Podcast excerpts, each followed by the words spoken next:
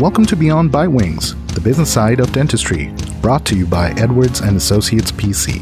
Join us as we discuss how to build your dental practice, optimize your income, and plan for your future. This podcast is distributed with the understanding that Edwards and Associates PC is not rendering legal, accounting, or professional advice. Listeners should consult with their business advisors before acting on any of the information that is shared. At Edwards and Associates PC, our business is the business of dentistry. For help or more information, visit our website at eandassociates.com.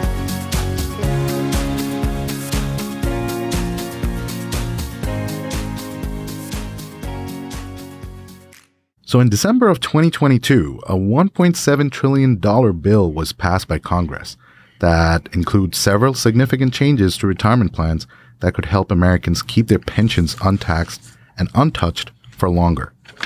Why don't we talk about this a little bit? Well, yeah, I think it's uh, misleading. I say that because, as you said here, it helps you to keep your retirement, would you say, untaxed and untouched for longer. However, uh-huh. a lot of the provisions don't phase in for a few years, some of them for uh, 11 years, I believe. That is true. Um, and so some of the changes are also complicated. I have uh, personal issues with some of the kind of ticks me off, to be frank with you, but um, we'll cover those in a minute. But some of the changes that affect the ability to keep your retirement funds intact and untaxed for longer are the extension of the uh, date by which you have to start taking required minimum distributions, mm-hmm. RMDs. It has been historically age 70. And then a couple of years ago, a few years ago, three or four years ago, it changed to age 72. I believe that was in year 2020 during the pandemic, changed to age 72. Sounds about right. Now, this year, 2023, it changes to the age of 73. So for those that are reaching age 73 this year, you do not have to take a retired minimum distribution until, at the latest, April 1st of 2024. However, if you wait till 2024 to take your RMD for age 73, then you would also have to take a second RMD during 2024 for age 74. So you'd have to take two RMDs in that same year if you deferred your first RMD to April 1st of 2024. I see. And I believe that age limit goes up to 75 uh, from 2033. Yeah, I was going to say it goes up to age 75, but that is in 11 years from now. Mm-hmm. So mm-hmm. maybe that'll affect you, Ash. and yeah, I mean, speaking of that, could you also maybe tell our younger listeners what the RMD is? Uh, well, the RMD is a required minimum distribution. I think what everybody really knows about retirement plans is by the time you turn 59 and a half, you, you can take, start taking from your retirement uh, without any 10% penalty for early withdrawal. So, and there are some exceptions to that anyway. Historically, if you retire prior to age 59 and a half, you can start taking essentially equal payments over a minimum of five years based on formula, IRS table formula, and avoid the penalty that way. So you can get to your money as early as I think we've had some clients that have retired at age 51 or 52 that were able to take their money with no penalty. But at some point, the government wants to tax the money that you put away and are saving and accumulating for retirement. So they do require that you start taking minimum distributions at some point, and those are based on actuarial tables uh, for male and female and your age uh, during the year in which you take the distribution. So it's not the same amount every year; it changes based on those annuity tables, and the required minimum distributions have to be taken no later than a certain age. Like I said, as early as age 59 and a half or earlier if you retire earlier, or, like I said, age 72, starting in 2023, age 73, and starting in year 2033, age 75. Right. So for the younger listeners, you probably won't have to start taking your required minimum distribution until you're 75 years old. in 2033 or later. And uh, speaking of the 10% penalty, I believe that's also part of the bill. Uh, they're saying that from 2024, you can pull up to $1,000 annually, uh, even if you're under the age of 59 and a half, for an emergency withdrawal. Yeah, I believe there are a lot of provisions like that where it's, you know, kind of a, they're allowing people to access the money earlier. And a lot of this has to do with what we've experienced in the last three years about the pandemic. Correct. People have quit jobs, lost jobs, changed jobs. Uh, some people are still asleep at the wheel at their job. Yeah. and- so this allows people to draw on their retirement earnings earlier uh, and forego the penalty, although it, substantially limits the amount you can take before the penalty kicks in. that is true. And it's just $1,000 annually. I mean, that's less than $100 a month. So if you have a you know hospital bill or something, I mean maybe you, or pay down a high interest credit card or something. I mean thousand dollars would apply to that. Yeah, yeah, that's true. That's true. And what are some of the other ones that you think our listeners would be interested in? I know I see quite a few here, but at least the key ones that they should be uh, looking at. Well, one of the key ones that a lot of people might be interested in, and, and they've got to be careful with this because it affects all new employees, and that would be what they call auto enrollment. So when you start a new job with an employer that has at least 10 employees and they have a retirement plan, then you'll be automatically enrolled in that retirement plan at a contribution of 3% of your pay. And that comes out of your paycheck. So you'll have to consciously tell them that you do not want to participate if you want to get your full paycheck. Uh, another provision of that is that that 3% increases, I should say it must increase by one percentage point annually until it reaches 10 to 15% of the worker's pay.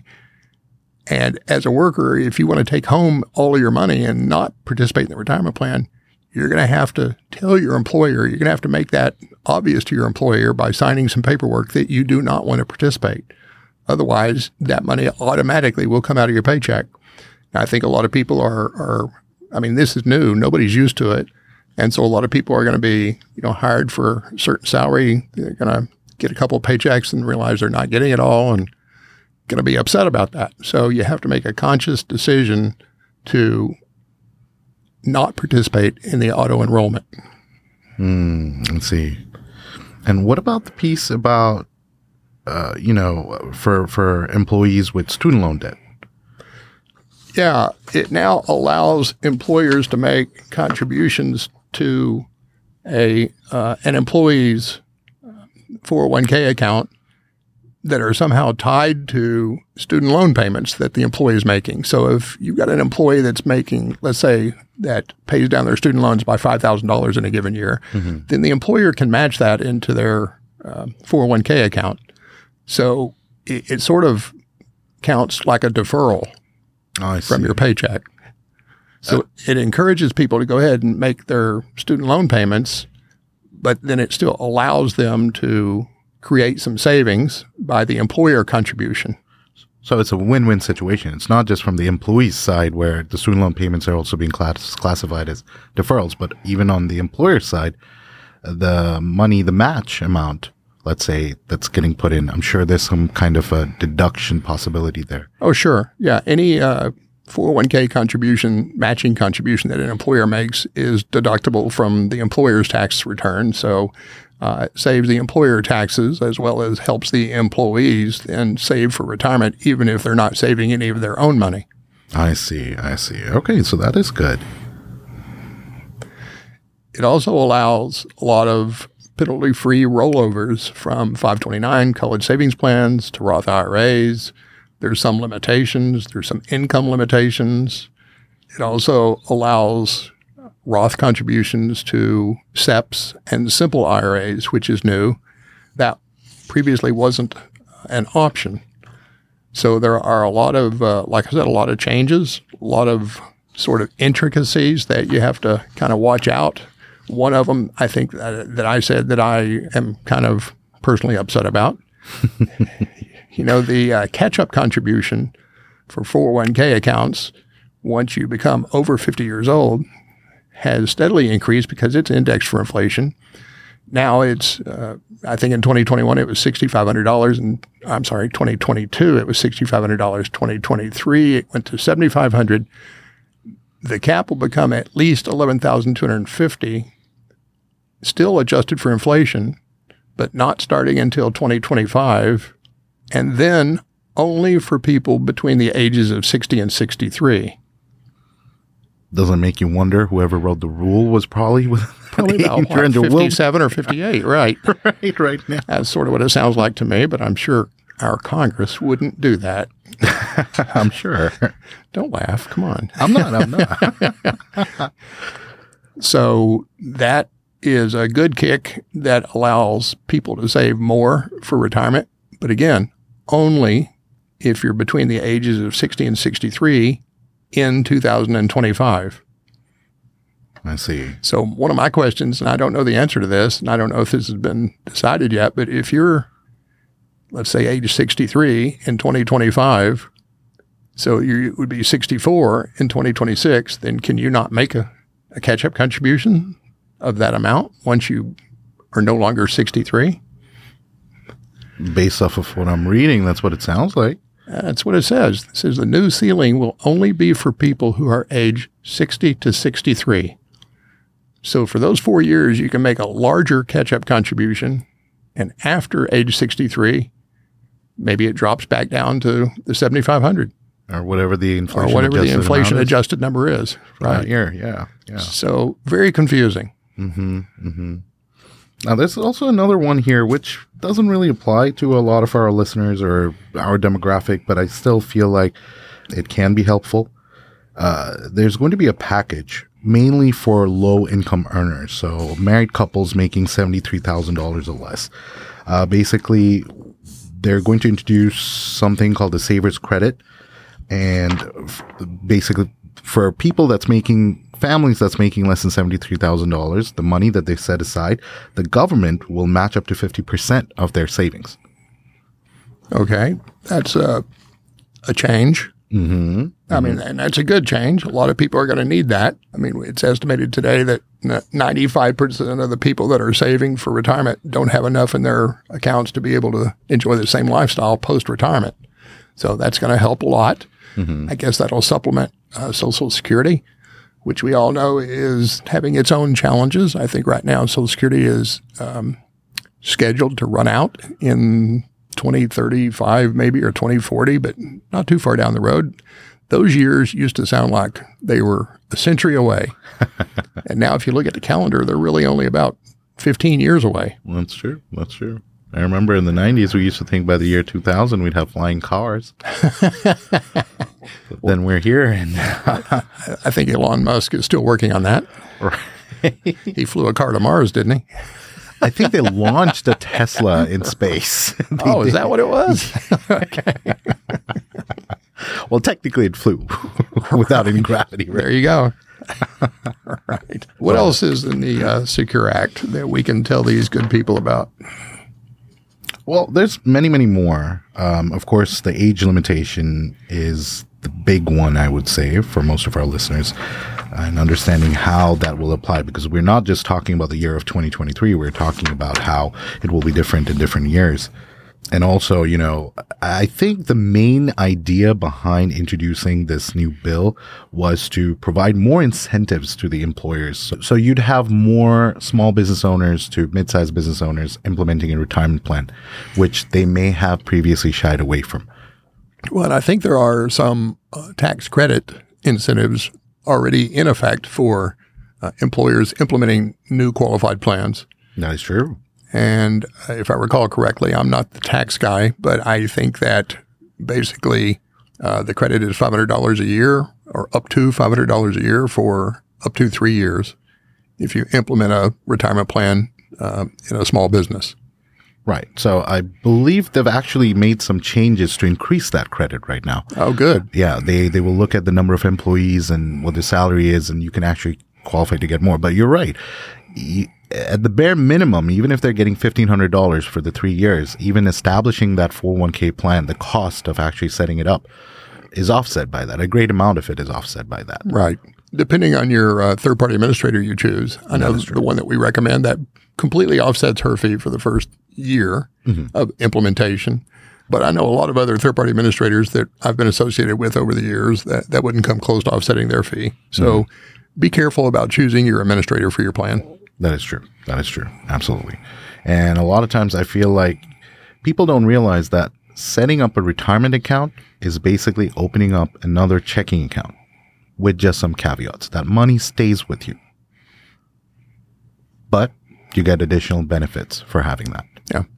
Yeah. It's amazing to me how difficult that is for some people to understand mm-hmm. that it's the only tax deduction that you actually get to keep the money when you invest it in a retirement plan. So if you buy new equipment at the end of the year, that's a tax deduction, but you gave your money to the equipment vendor. Mm-hmm. But with a retirement plan, you give your money to your investment manager, you get a deduction for that, Mm-hmm. even if it's through a 401k, because you're not paying taxes on that money until you start drawing it out when you're 72, 73, 75. Mm-hmm. Mm-hmm. And by that, I mean, there's also the time value factor.